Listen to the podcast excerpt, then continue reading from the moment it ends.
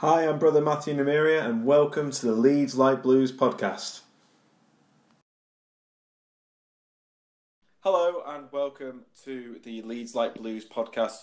You are joining me, your host, Brother Matthew Namiria, and with me tonight, Brother Josh Doxy Turnbull. Brother Matthew Wharton. Brother Dean Leach. Brother Stephen Patterson. Stephen. Welcome to the podcast. Your first time ever. It is indeed, thank you.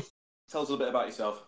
My name is uh, Brother Stephen Patterson. I'm currently the uh, Senior Warden and Master Elect of the Lodge of Stability, number 7374. And we meet at Castle Grove, Headingley in Leeds, West Yorkshire. Awesome. And Stephen, we were actually talking about you on the podcast last week. You are meant to be going into the chair of your lodge. As and when that's going to be, we have no idea. We don't know when it's going to be. At this stage, we have made the decision to postpone it until next year. It was going to be next week. Uh, our installation is Oh, wow. our installation is the first Wednesday in April of every year. And just because we don't know what's going to happen, uh, it was just the sensible thing was to uh, postpone it for, for 12 months. Positive thing there, though, is that you will officially be the longest ever Master Elect. This, this is an accolade I'm willing to accept. Minutes. right, so, uh, brethren, have we all got our glasses charged? Glasses charged in the south. And are we charged in the West, anybody? In the West, Excellent. Then, Queen The of Queen and the Craft. Craft. Queen, the Queen, and the Queen and the Craft. Queen of the Craft. Ah. Uh, today sponsored by uh, the uh, Bowmore Islay Single Malt Whiskey Company. What we got today, fellas? What we drinking? I'm currently drinking uh, McEwen's Champion award-winning premium beer, which is like a uh, a dark, strong beer. It's nice. I have a full crate of Beer 52 assorted beers. Uh, currently, currently Magnitude of Thought, a New England Session IPA. Ooh, very good. Dean. Uh, I'm on a fear. Oh, yeah, yeah. I think that's how you spell it. Oh, O-P- yeah, yeah. O-P-I-H-R. I'm not that sophisticated.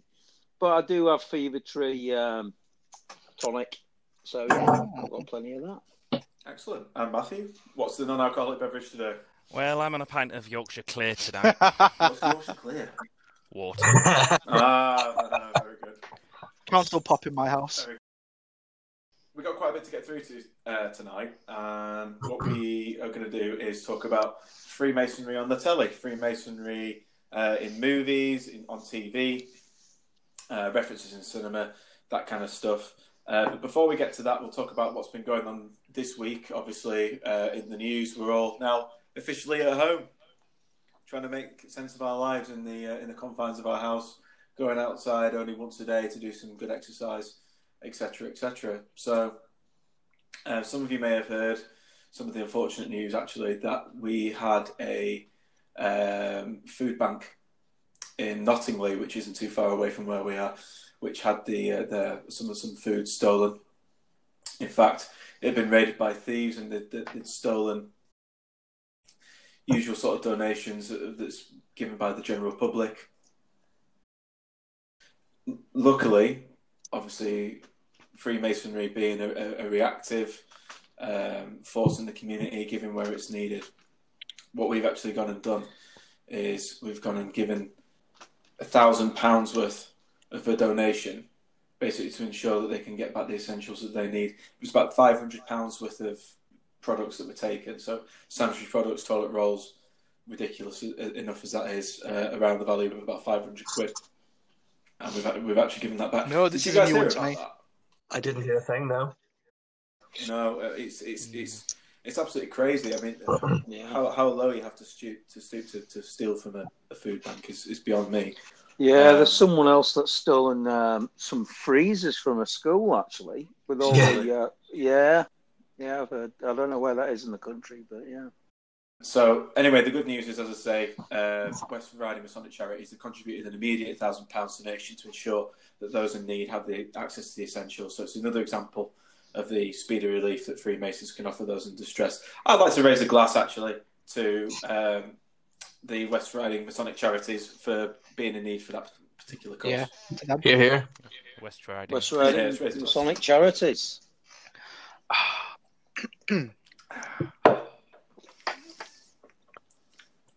Elsewhere in the news, we've also had the the Fleet House Light Blues Club, who have posted a very good, well put together video of that saying isolation doesn't have to be boring. And they played Past the Toilet Roll. And if you look at their particular page, we shared it on our Facebook page, www.facebook.com forward slash Leeds Light Blues. And if you go on there, you can see the video that they've put up. We've actually shared it. And it's a great, just little bit of fun, uh, showing some of their guys who are obviously working from home. I suspect a little bit of cabin fever going on, I think, in a couple of places. Blackadder fans, you might re- remember when in the trenches he uh, he put a towel over his head and stuck two pencils up his nose. Wibble. Yeah, Wibble.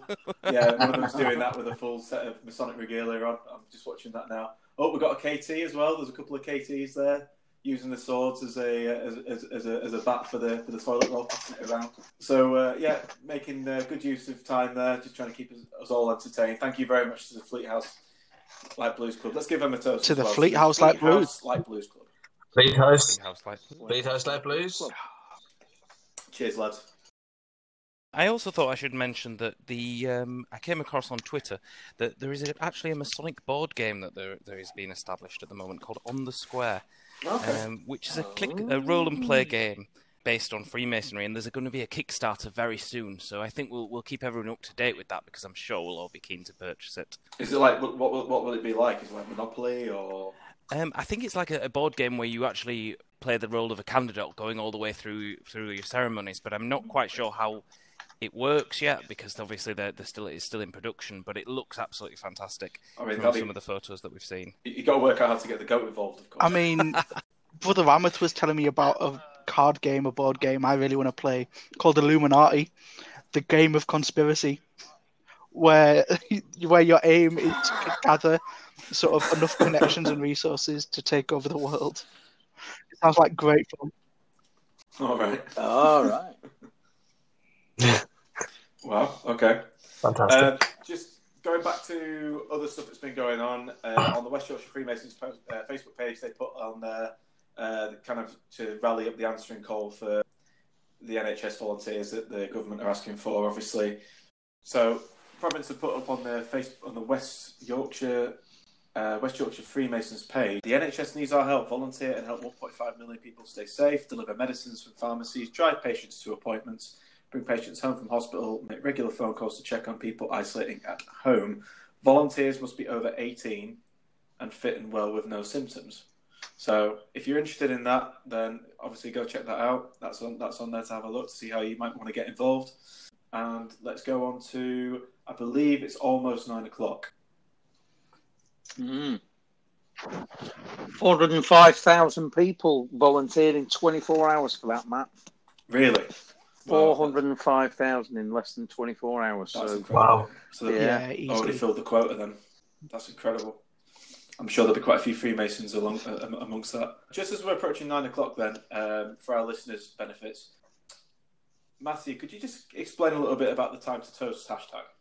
Yeah, so the Time to Toast hashtag was started by Grand Lodge, and what it's doing is it's trying to they're trying to encourage all Masons and anyone else that isn't a Mason to raise a glass at nine o'clock. Hashtag Time to Toast for absent brethren, but also for our fantastic NHS workers. And just as we're about to go into um, into nine o'clock now, make sure you charge your glasses because it's about to happen now. Excellent. So, brethren, charge your glasses.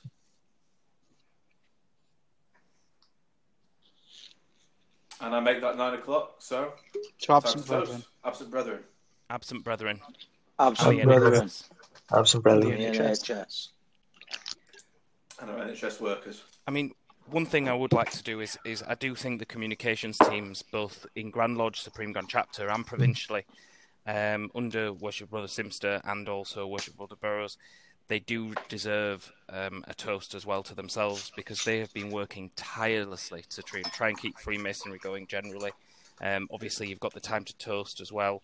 Um, there's now in within the province itself that all the communication teams across chapter, craft, and mark are all working together to have a streamlined approach in terms of its communications with regard to COVID. And if we could do a toast, they are doing a fantastic job.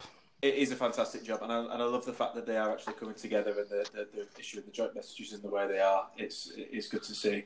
Um, so yeah, let's give a toast to them. Absolutely, To the provincial comms teams. Comms team. the comms team. Commi- Provincial comms team. communications teams. Right, so that brings us to our next uh, section before we get started on the main topic of the evening, which is our shout outs. So we have uh, had a few likes since, since last week on our Facebook page. Don't forget, our Facebook is facebook.com forward slash Leeds Light Blues. You can catch us on Twitter as well, twitter.com forward slash Leeds Light Blues. Like us, you get a shout out, simple as that. Um, so moving to our page. Would I be able to do a quick shout out just for course. a second? Yeah. One of- one of our um, brethren in the light blues has just been for his um, kidney transplant, and it was quite sudden because we were just out with him on Thursday the other week before we all got Yeah. locked down, and it was quite.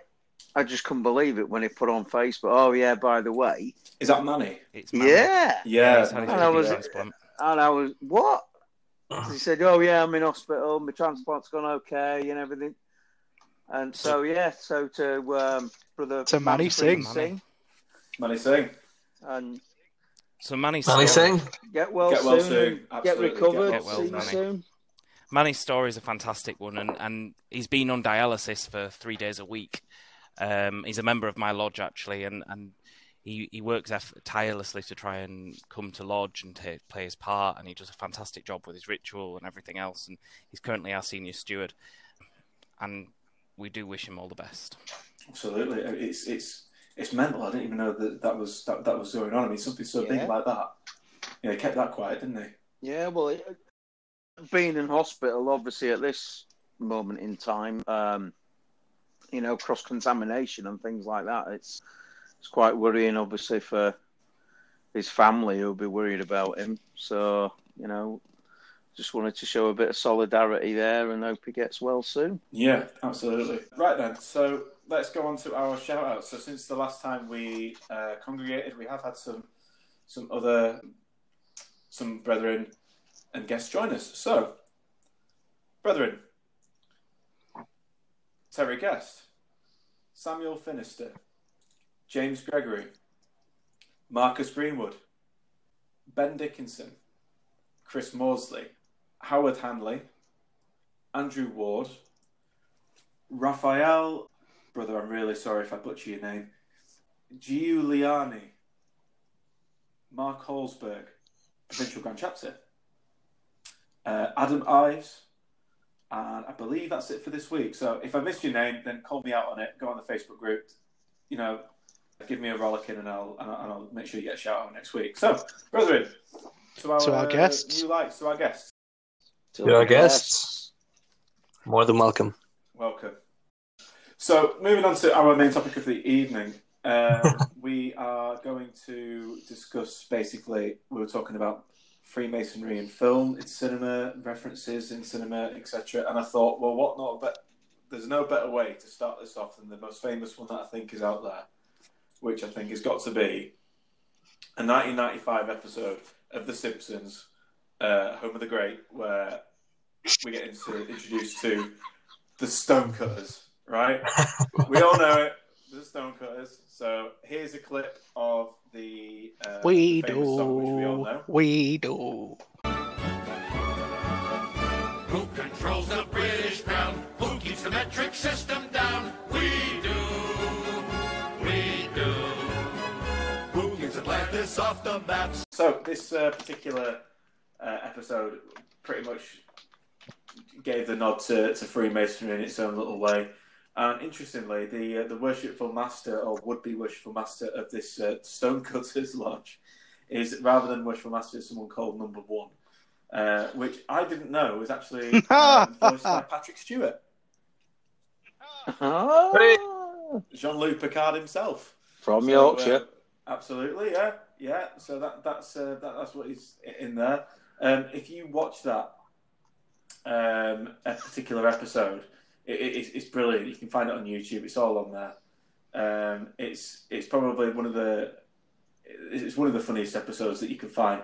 They, they, they have uh, the the initiation ceremony, which involves like paddles and, and stuff like that. Not that that's in any sort of relevance to Freemasonry, but it's it's just a hilarious, light-hearted sort of like um, taking the mick of it. Um, but you've got the you obviously got the symbolism there.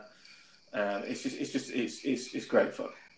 Here's the real phone number to call in an emergency: nine one two.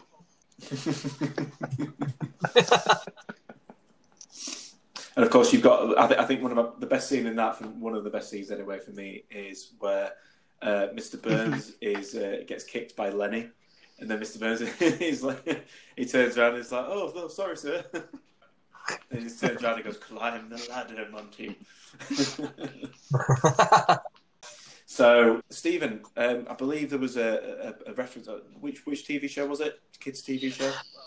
Yes, as a, a father of a nearly four-year-old, um, he's he's a little bit Peppa Pig mad at the moment, and uh, there's actually an episode. I believe from memory, it's episode fifty-seven, and uh, the episode is called "The Secret Club."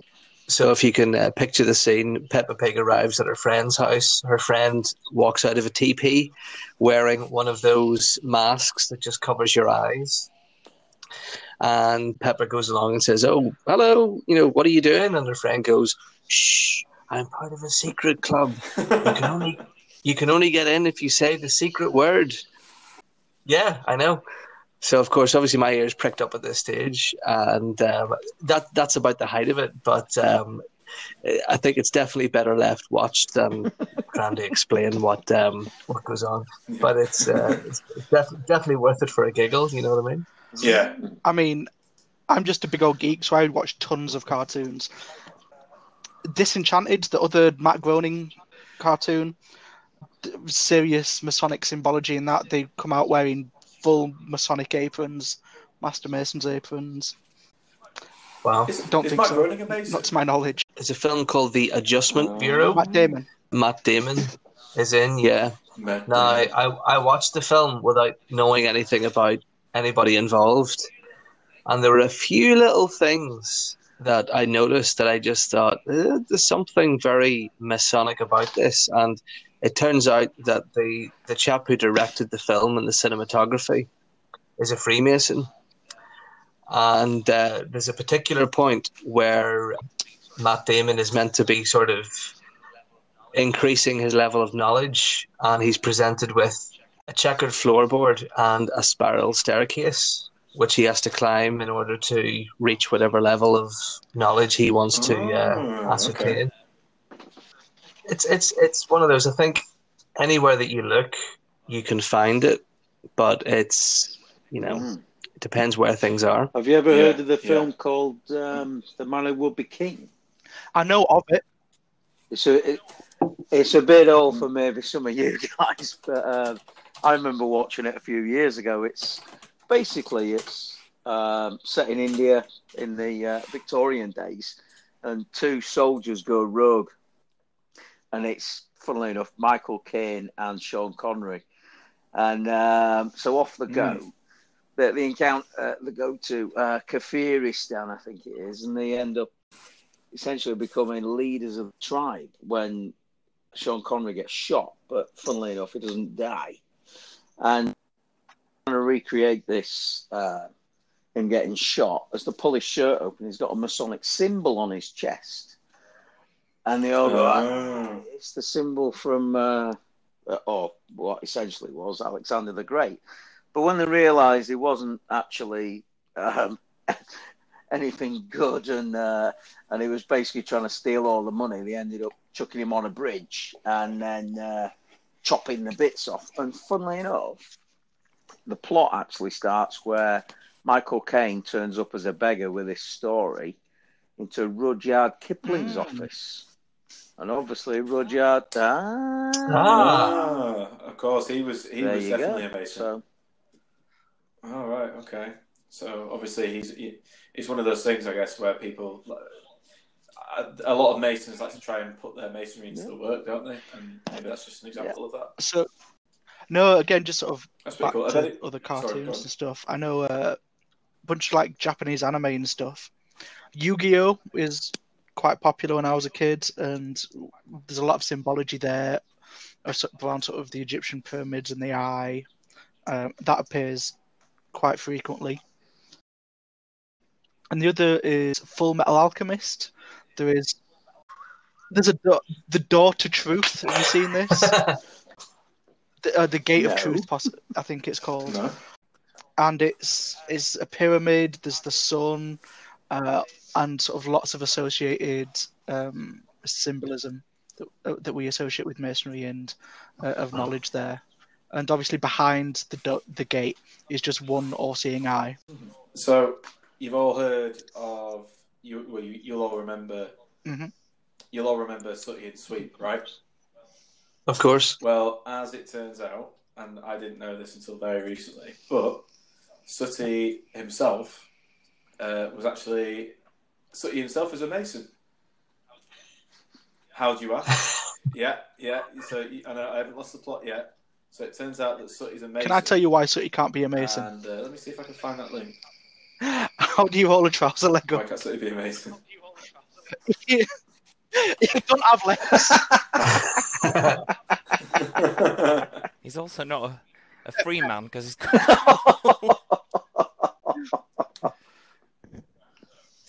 Right, so get this. So this this was um, this was added uh, by the West Yorkshire Freemasons um, Facebook page, and if you have a look at the post, it was uh, Bob Lomas, Dr. Robert Lomas, that we all know, the uh, Masonic Light lecturer.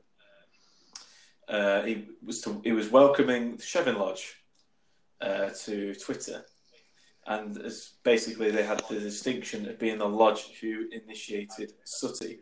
And there is actually a picture of, um, of a brother. I don't know. I don't know who it is. It's a long time ago. I think ago. it's Brother think Corbett, isn't it? Yeah. it? Oh, okay.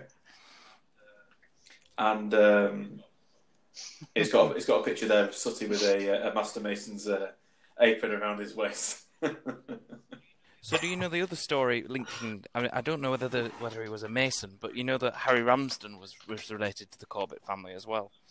the fish and chip Yeah. guy. So it's all linked. That's. Yep. All the Guiseley people. Mm. Well, there is a there, there is a lodge building in Guiseley which I've not been to yet. It's the um, I think there's only one lodge. I could be wrong, but I think there's only one lodge that meets there. And basically, it's from what I, from what I gather, they have the meeting. They then get everyone out and into next door, and they, they then move the. It, it's basically just a house on the street. It's not. It's not even like a, a hall or like a room as such. It's just. It's just like a, a house, and then they go back in. They, they rearrange the living room or whatever to be a, a dining room for the festive board, and then they all come back in. So, sh- if you, uh, if, if any of you listeners um, are from that lodge or know of that lodge or have visited that lodge, please let us know because um, we'd be interested to hear a bit more about that. I was watching um, National Treasure earlier. Not because of this, just Oh, because I've just got. Disney Plus, Oh, and it was yeah. like the first film I saw, and I'm like, oh, I'm gonna watch that. So, well versed in uh, Masonic law is that film. To, to be honest, I mean, it, for me, th- that portrays a really, really good um, image of Freemasonry. I mean, I know that some films and media can actually portray a bit of a negative image. I remember seeing a, uh, can't remember whether it was uh, Morse or uh, it was like a murder, one of these murder things, and someone had been murdered in a Masonic lodge. And it was weird. I was like, oh, yeah, well, well, we'll have to let you in and show you this. And, the, uh, and the detectives were saying, Mm. well, can you tell me the secrets? And I'm like, well, we can do this and that. But they, they were trying to investigate it and things like that and into the secrecy. And... Oh, I'm not sure if uh, which one that is, but I do know. Do you guys have you ever watched From Hell? I was about to mention that. One, yeah. Yeah. Yeah. Jack the Ripper, that whole that whole that whole thing. Obviously, there's a big conspiracy um, about you know it could have been a Mason that done it or etc. It's only one of many conspiracies. Oh, of yeah. course, we're not fully interested in those, but um, but the, uh, the, the basically it's film with Johnny Depp, who's a detective, and he there's actually quite a lot of Masonic symbology in that film because I think they actually go into a lodge uh, a couple of times, a couple of points. So it's, it's a decent film. It's um it's, it's a Um, bit of like a I gory was- film. If you Obviously, I'm trying to get all thing. these a lot uh, electronic online uh, online lectures set up at the minute, and I was I reached out to Workshop brother Mike Kearsley, who sent me quite a polite de- decline declination. Yeah, sent me a quite uh, quite a polite rebuttal, and he obviously does all the lectures. He formed Prestonian lecture about all of these sort of conspiracy theories and of all the uh, uh, affairs of brothers ending up dead and missing and things like that. I, I watched a, a documentary in, about it was 1800s uh, in the USA, and someone ended up going missing from a Masonic lodge. William Morgan. got rid of the secret or told the secret. Yeah. William Morgan. Yeah, Oh, the Morgan go. affair. the Morgan affair. So we watched. We went to see a lecture about that. I don't know. Were you there at that one, Josh? I think you were.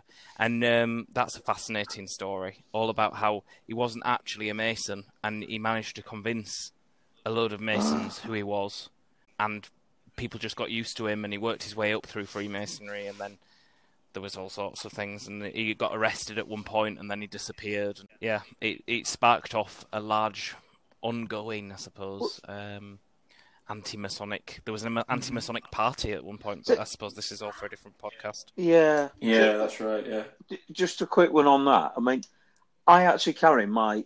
I've got two Grand Lodge certificates, but I carry both of them to every meeting that I go to when I'm visiting, just in case someone asks. You know what I mean? But has anyone actually been Have you? asked to pro- produce it Uh, when they've been visiting? You know, your Grand Lodge No, certificate? but even the Grand Lodge certificate doesn't guarantee you entry into a lodge either. I've been I've been vouched for. Yeah, I've been vouched for as well.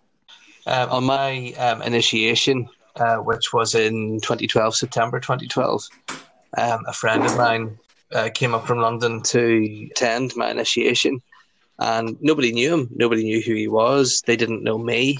Uh, they just knew that he was coming, and he brought his Grand Lodge certificate with him, and he was promptly asked to uh, pro- to, to provide it. And he was also taken upstairs and um, and, Oh, and proved as well.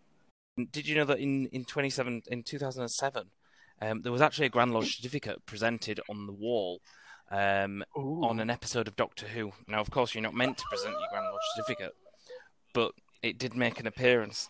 Um, and another really interesting one is in the in the opening scene, in the opening credits of The Big Bang Theory. There is Oh a yeah. split second where there is an old um, US ship which has a, a square and compass on it, and it's about 13 seconds half uh, into the into the um, into the opening credits. Nice little hidden thing there. Is that is that was that is that a, a photo of an actual ship or is it just? Yeah, no, it's an made up, actual. It's an old historic ship. Oh right. It's the USS St. Louis. Okay. So there you go.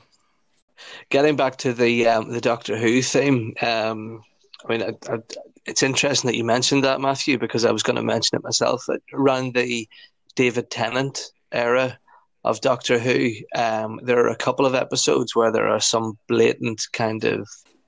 Again, for those that have got eyes to see, um, there's one episode in particular where they go to ancient Rome, and um, they are you're worshipping the old Roman gods, and the way that it is set up is very, very similar. There are like there's a pillar on the left, a pillar on the right, and a, a checkered floorboard in front of it with all their Oh, wow, ancestors sorry. on it. Oh, that's funny. Okay. And, look out for um. That's not the Pompeii Yeah, yeah, episode, is it? it's it's quite Oh, yeah. interesting. Yes, That's Oh. the one that um, Peter Capaldi Yes, made. An, he did. I an forgot about that. Yeah, Not the Doctor. I'd forgotten about that. I was going to say Lewis. He was, then, uh, he sold wine or nephew. that's Did anyone ever see the Life on Mars episode where the Freemasonry made an appearance? Yes, No. it was Ashes it to Ashes Ashes, Ashes? actually. Yes, uh, the one with the doctor, and uh, the doctor is trying to get away with the crime, and the doctor keeps trying to shake Gene Hunt's hand and saying, "Oh, are are you an all square kind of a chap?" You know this sort of thing. And Gene Hunt obviously is having none of it, and his superior, whoever his whatever like uh, DC is, uh, eventually convinces him to join, and he sees this doctor who ends up being guilty of of committing murder, and that was his way of kind of cracking the case, sort of thing. So, are you all? Uh, you all all seen Bad Boys too? Yes. Yes. Right. You won't believe. You, you, you wouldn't believe that there is a Masonic reference in Bad Boys too, but there is. So apparently, Will Smith and Martin Lawrence use a, a truck in the film, and it's got a square and compass sticker on the back bumper. Uh, there's another one as well. Let's go have a look at some more. Uh, have any of you ever seen End of Days with Yeah. Arnold Schwarzenegger?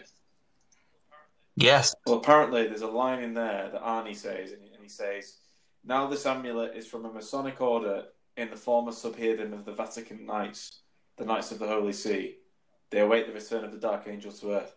So, I mean, until that last bit, it, it, it was it was pretty, you know, I don't know, but it's ob- obviously fictional. But it was uh, again, it's uh, it, that that's in there. What else have we got? We've got Did- the Freemason in uh, 2013 with uh, Samwise. Oh, uh, Samwise isn't actually his name. Sean Astin. Oh, the Freemason, the film. Yeah, The I, I was going to ask yeah. about that. I've never seen it. It's, it's, I think it's 2014, something like that. 2013, yeah, close. Um, yeah. Never seen it. What's it about? says presented as a modern day whodunit, The Freemason is a one-part detective film, one-part murder mystery wrapped in a cloak of mystery and secrecy. While the inclusion of Freemasonry in the film isn't the sum total of the film, it does play a leading role in the telling of the story.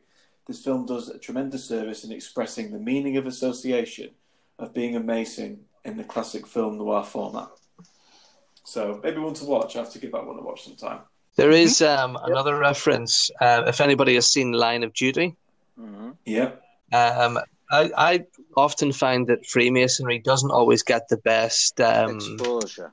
uh, it, it doesn't come out particularly well um, on on TV sometimes.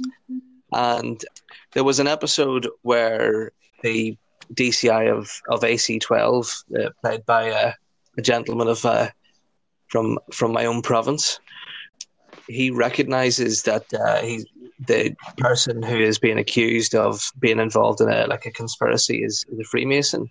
So his colleagues actually notice that um, the two of them are Masons and that the two of them are, are having a bit of a chat and what have you and, and talking about this. Um, so they actually investigate their own boss because they think that because he's a Freemason, he's going to cover up for him. And when in actual fact, their boss does the right thing and actually implicates him, knowing full well that um, he had um, basically committed a felony which, as we know, is um, is, is is strictly forbidden.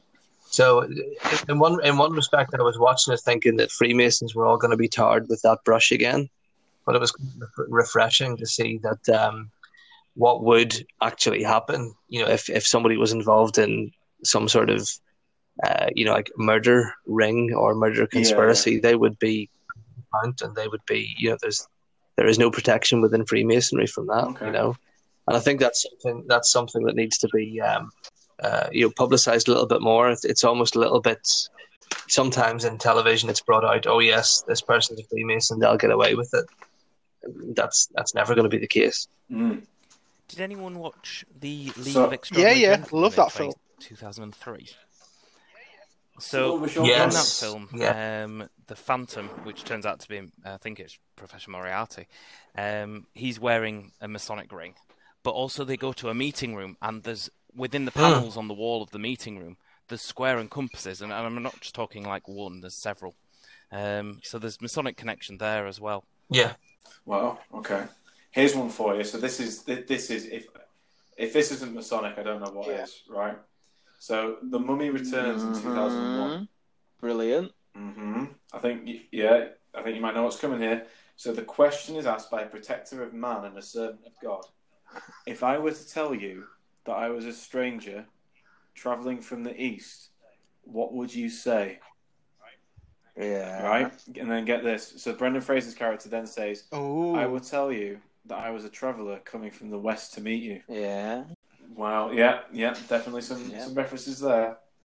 I think there's a lot of these. A, a lot of them try and clutch at Is- straws isn't- sometimes as to. Isn't the tattoo Oh, the that Mad they're showing Guy eye tattoo thing. symbolism on as well? yeah. I can see that. Yeah. Yeah, I think so. Yeah. Yeah. And apparently, Who Framed Roger Rabbit? Give over. I'm- Come on. Rabbit, I've already scheduled Really? in to watch that Apparently- tomorrow, so uh, again, it blow my mind. Straws, but get this. The sexiest female cartoon character ever. yeah. Yeah, yeah. Jessica Rabbit. Yep, Jessica Rabbit. so apparently, um, so when you watch it tomorrow, Josh, watch out for the um, when Roger hides in a theatre house and sees a Mm. newsreel highlighting a Shriners parade. Oh, I remember that. So there you go. Wow. So there's quite a few in there. So I think I think I pretty much rounds it up for, for, for films and um, Masonic references. But if you can think of any more, um, if you listen to this to this podcast, then um, obviously comment in the uh, on, on Facebook or Twitter. Give us a shout. I mean, we didn't mention the Da Vinci ones that we Code. Missed out as well. Some some big ones. I'm sure we missed loads in there. Andy has Oh, I mean, always ribs me yeah. for not having seen that. I mean, that kind of goes without saying that film, doesn't it? I've not seen it. I've not read the book. No, I didn't you think so. You've not missed much. I much. actually prefer Angels and Demons. Yeah, that's, that's a good film. I'd say, um, uh, Ewan McGregor plays a really good part in that film. Mm, true. Really good part. Um, so, Stephen, last podcast that we did, we talked about our top three lodges to visit, and we just to put you on the spot, we're going to ask you that question now. So, what are your top three? Go.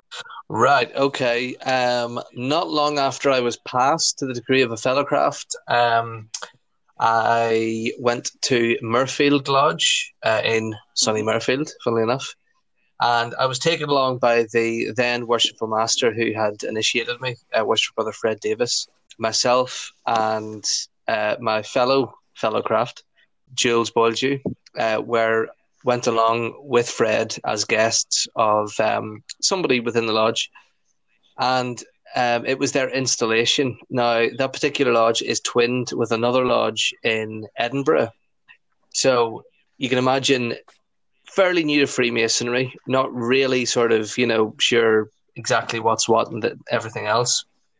And he takes me to um, this lodge in Mirfield, and this uh, like like two proper tour coaches pull up, and out get about there must have been about fifty brethren from uh, from Edinburgh, uh, full regalia, full kilts, the lot, um, and and then we go, and it, I mean it was like it was standing room only, Yeah. you know, it was absolutely packed. So of course it was my first introduction to Scottish Freemasonry because how they do things is slightly different, and um, also they they were all there wearing kilts and they, they wear their apron underneath their jacket as opposed to over Yeah, the they, top. they have the uh, Prince, Prince Um, Charlie uh, jackets, don't they, as well? They, they can wear over the top. That's correct. Really yes, smart. yes, yes. And if if you're if you're fortunate enough to sit opposite them, you might even catch a glimpse of their working tools.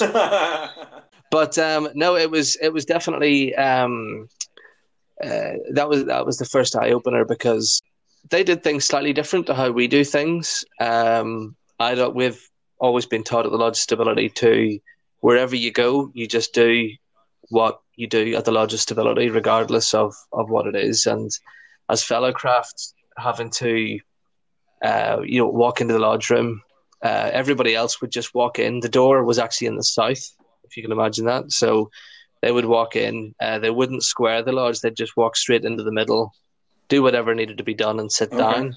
Whereas we would always journey to the west, so we would walk, we walked clockwise around the lodge until we were stood in front of the senior warden, did what we needed to do, and then sat down. And they were actually quite, you know, Jules and I, we weren't really sure if we were doing things right or anything else, but um, quite a few people actually turned around and were like, "Oh, you know, we- they were." They appreciated the fact that we stuck to what we did and didn't change anything and all that sort of thing, you know, which was which is a small pat on the back for us, if you like. You know, Yeah. once we got there. Other lodges, I've, to be brutally honest, I've not done a great deal of visiting. So, um, where else have I? I've visited um, Matt's Lodge, um, Aurora. And, I mean, that's it's always an enjoyable evening at Aurora. I've been at um, an installation there. I was also there for Matt's Yeah. raising.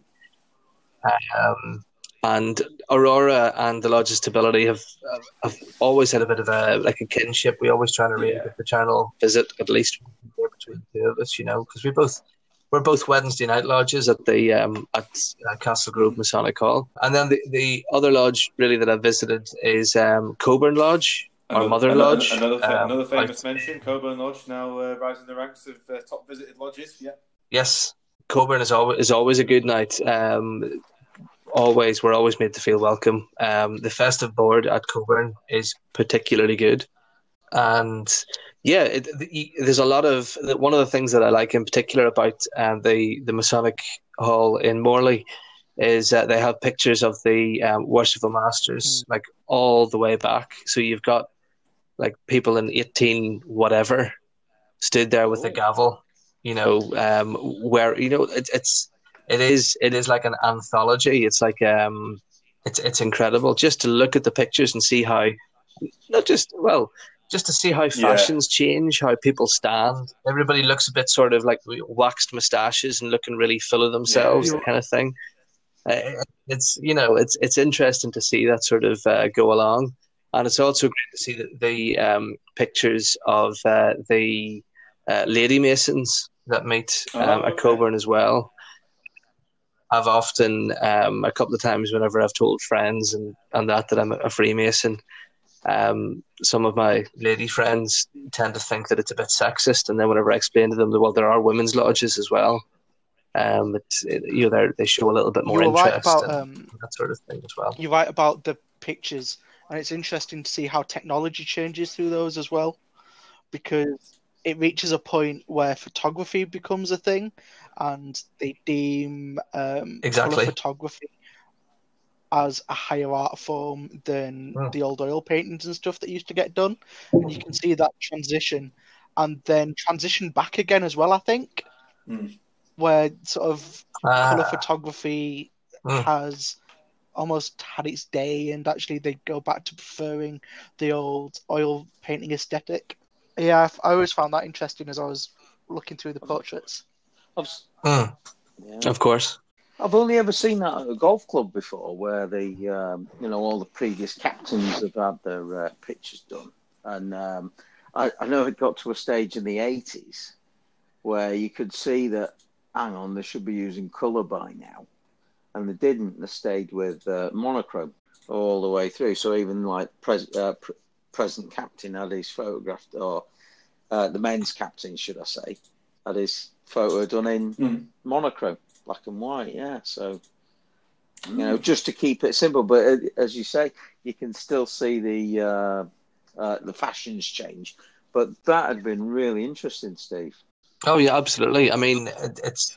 I'm trying to think of. Um, generally, we have a at the Lodge of Stability have a, a fraternal visit to Cockburn um, on the second Friday um, of June. Uh, we we have our last meeting on the first Wednesday in June, and then we we break for the summer. Um, the reason why we break for the summer is historically a lot of our brethren were school teachers, and in fact, the fact that Cockburn is our mother lodge. Mm. Uh, Cockburn was actually founded by um, a lot of school teachers from I think it's Cockburn High Mhm. School in Leeds, which is where I took its name from. Um, but by all means, um, it's definitely it's definitely a lodge to visit. Um, I mean, it's always an excellent ceremony. The festive board is, trust me, brethren, the festive board are a second to none. I did start to try Um, and arrange a light at least blues four courses, you know. So because it's also in my top three lodges to visit. So I'm trying to arrange a light blues fraternal visit. ah, Obviously, we're in lockdown at the minute, so don't know when that's going to get picked up. Yeah.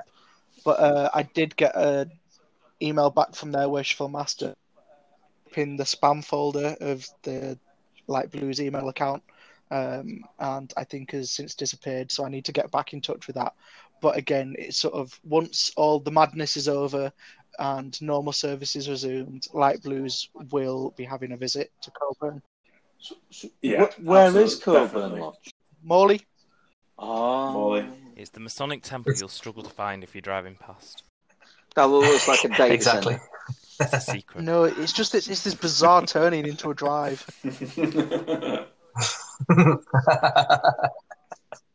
Yeah, I, I, I used to live in Morley, so I think I know where it is.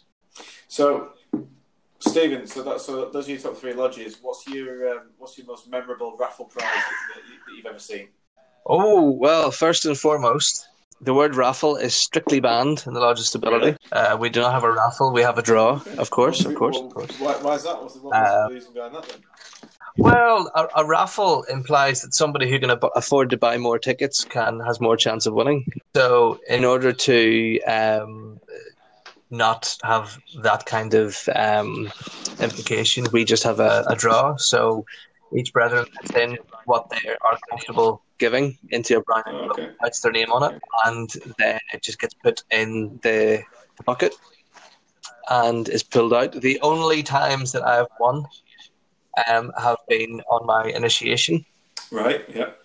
Ah, I thought it was Uh, Justin Bieber. I think I think there was there was one other occasion after that, but it was a Cliff Richard calendar.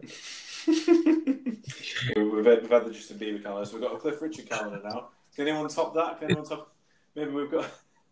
Maybe we've got some other calendars out there. I don't know. Maybe the best one I've seen is a, a um, an eighteen-year-old bottle of uh, Heinz ketchup, which, funnily enough, uh, Was a good year? Absolutely, yeah, great year.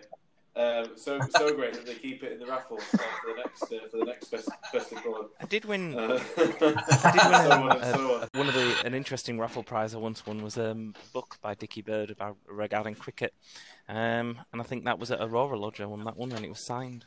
Yeah, yeah, I, I remember that. Yeah, there was a cricket bat as well. They got they got signed off. Like, in fact, we I think we auctioned. I can't remember if we auctioned that on our casino night or our Trafalgar night. I can't remember which one. But anyway, it was both good events. Just just to uh, carry on on the on the Dickie Bird theme. Um, What? many moons ago, in another life, um, I used to play drums for um, a cricket-themed punk band. What? Um, yeah, called, called Geoffrey Oicott. and uh, we we had two songs about Dickie Bird. We had a song called "Dawn of the Dickie Birds," Oh. and uh, we also had a song called "The Umpire Strikes Back," Nice. Which of course are all available for your perusal on YouTube. Oh, excellent. So what was that? What, what was the name of that band again? Geoffrey Boycott. Boycott. We did send um, a copy of the first LP to Geoffrey Boycott, but we didn't hear anything back.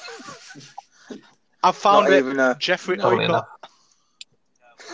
Dope, dope punks in white. No, nothing. Dawn of the Dicky Birds. Brilliant. There you go. Perhaps one of those could be There our we go. closing theme. So that's I, I actually play on Dawn of the Dicky Birds. That's the, the first drummer. I was the second drummer. Uh, currently under their third drummer at the moment. So, um, for, our, for for some of our listeners who may be listening overseas, perhaps um, you'll notice that Stephen has slightly different accent to, to, to, to some of us. Uh, so, Stephen's obviously from Northern Ireland. What's the Northern Irish masonry like, Stephen?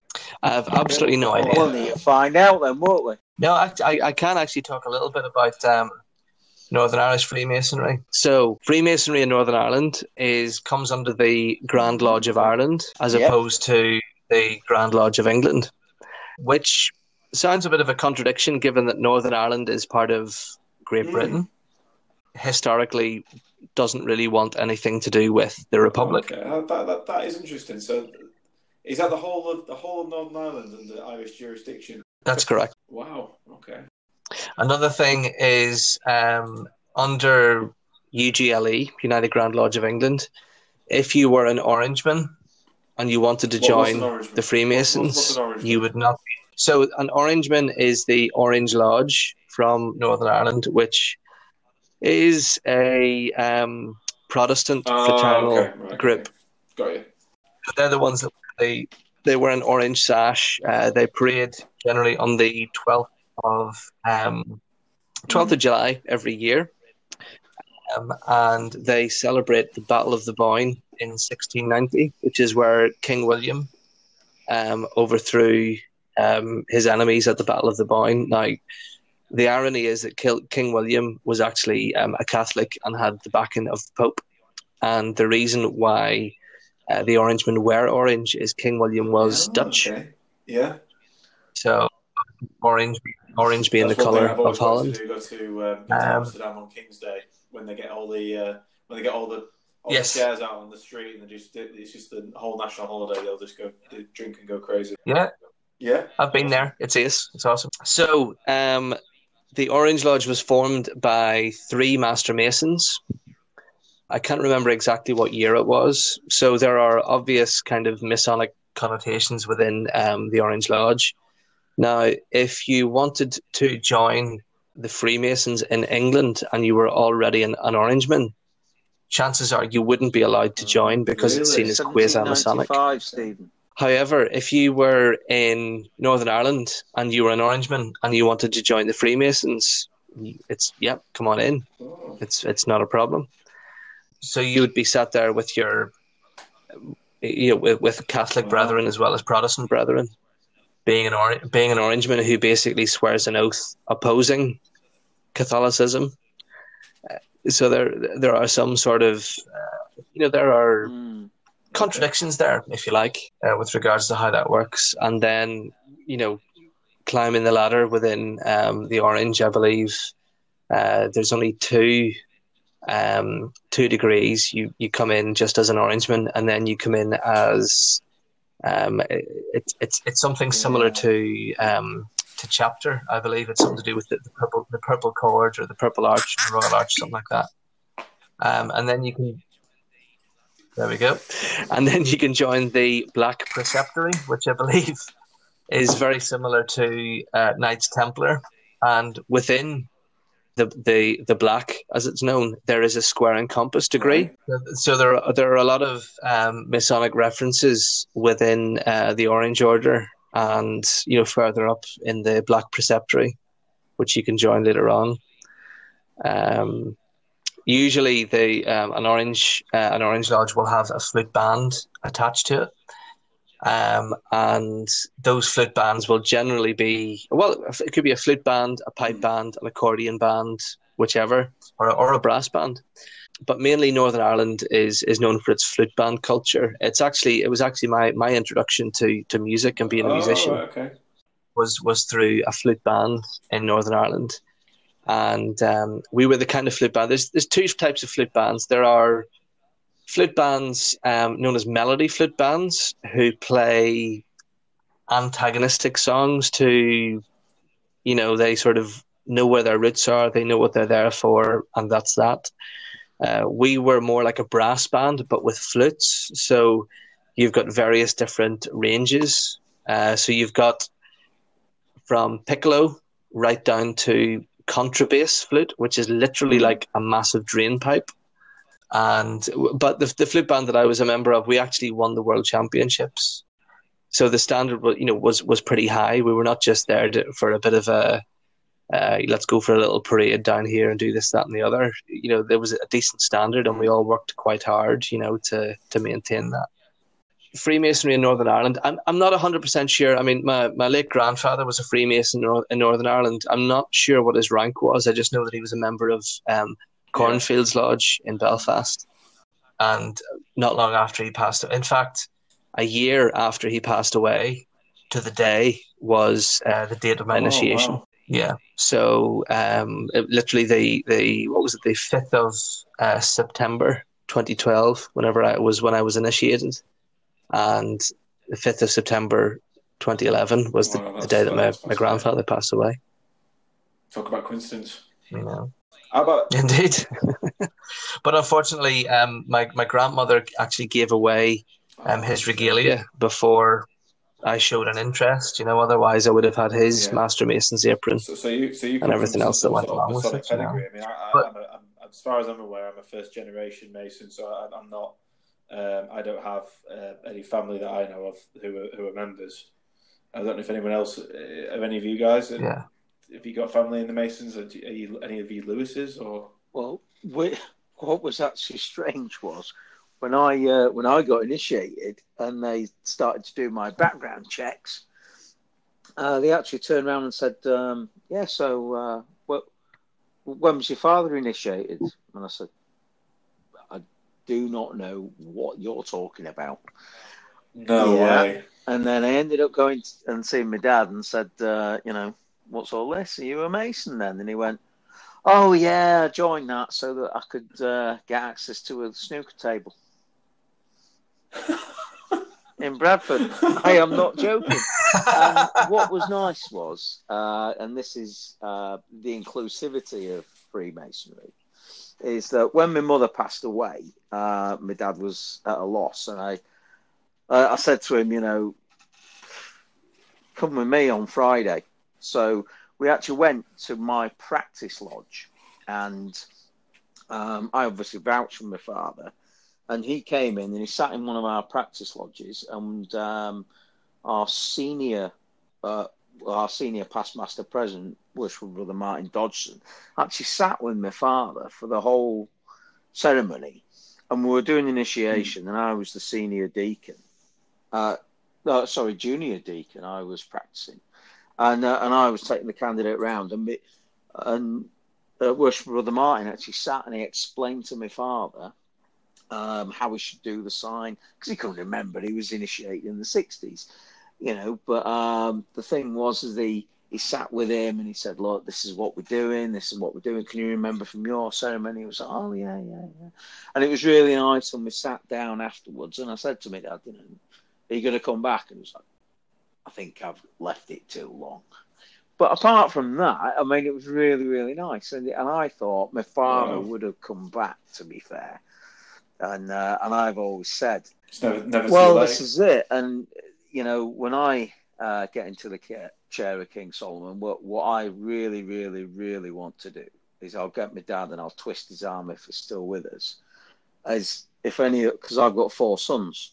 If any of my four sons decide, you know what, I'm going to join, I would, uh, I'd initiate them on the um, on their own in the first, and then for their passing for their second degree, what I would do is a double second, as me, as the the middle, if you like, Mhm. in uh, passing my father and my son together. I don't think that's ever been done, to my knowledge, anyway. But I, that's one ceremony a that I'd love to do.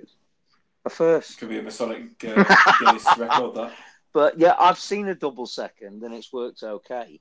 Uh, but I know other people have said, "Oh yeah, you don't you don't want to do two at once." But I've seen it done before, and it's it's not too bad. I think um, the pa- passing is is one of the only ceremonies really where yeah, you can do yeah, I, I two people at agree. once. I mean, I, I was initiated. Uh, there were two of us initiated at the same time. I mean, bear in mind, I was blindfolded, so I don't remember a great deal. so, and it Yeah, was a bit of a mystery. So, yeah, but um, I I totally agree, Stephen. Yeah, uh, I think the second is the only ceremony that you can do a Yeah. double, really, to to ju- have justice to each of the candidates. To be fair, Yeah.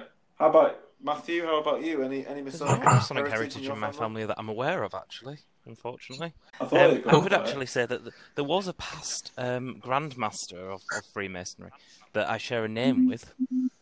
Um, there was there was a I think he was the Duke of Wharton, who was a past Grandmaster of, of Freemasonry in England, but I'm not. I don't believe Oh, I'm related. Very good. So, lastly, uh, Yeah. Stephen, you came across a poem uh, that was written in the wake of all this coronavirus stuff going on. So, tell us a little bit more about that, and would you be so kind to read out for us? Yes, of course. No, I was just um, I was on Facebook doing the do as as we always do, and um, I just a chap that um, I don't know personally, but um, we know each other through through we're both drummers, and um, he um, mentioned on a Facebook group that he was looking for a particular piece of kit, and I mentioned that I could get it for him. And just after clicking on his on his profile, I noticed that he was a Freemason. So I just made it known to him that I was as well, and that I'd make sure I'd, I'd look after him, sort of thing. But um, since then, we've just kept tabs, sort of thing, and I noticed that this um, poem was actually on his uh, timeline just uh, just the other day. It wasn't written by him; it was written by um, Okay. a chap called Paul Baker.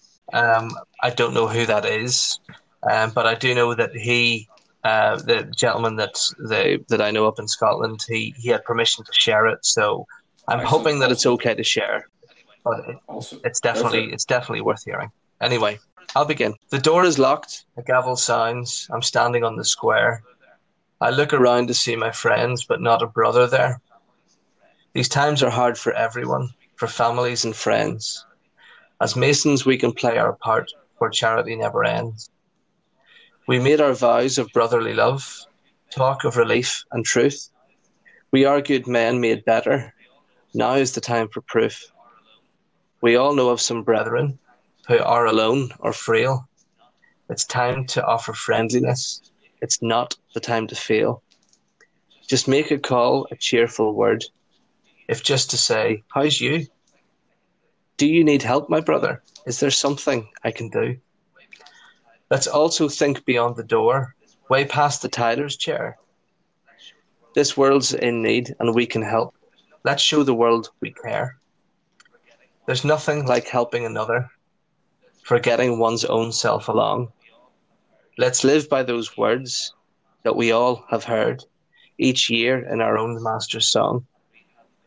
So when it is past and we have got through, when brothers can meet once again, we'll reflect on these days, and I truly do hope we can say we That's are brilliant. better men. Wow. I'll drink to that. So might it be. So might it be. so might it be. And with that, brethren, I think we'll uh, we'll, we'll sign off there. Thank you uh, for listening to the podcast. Um, I have been your host, brother Matt Namiria. Brother Dean Leach. Brother Matthew Wharton. Brother Josh Doxy Turnbull.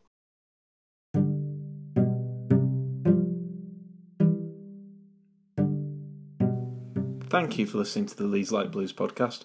We hope you enjoyed it. Go and follow us at facebook.com forward slash Leeds Light Blues or twitter.com forward slash Leeds Light Blues. Let us know what you think about the podcast and stay tuned for more.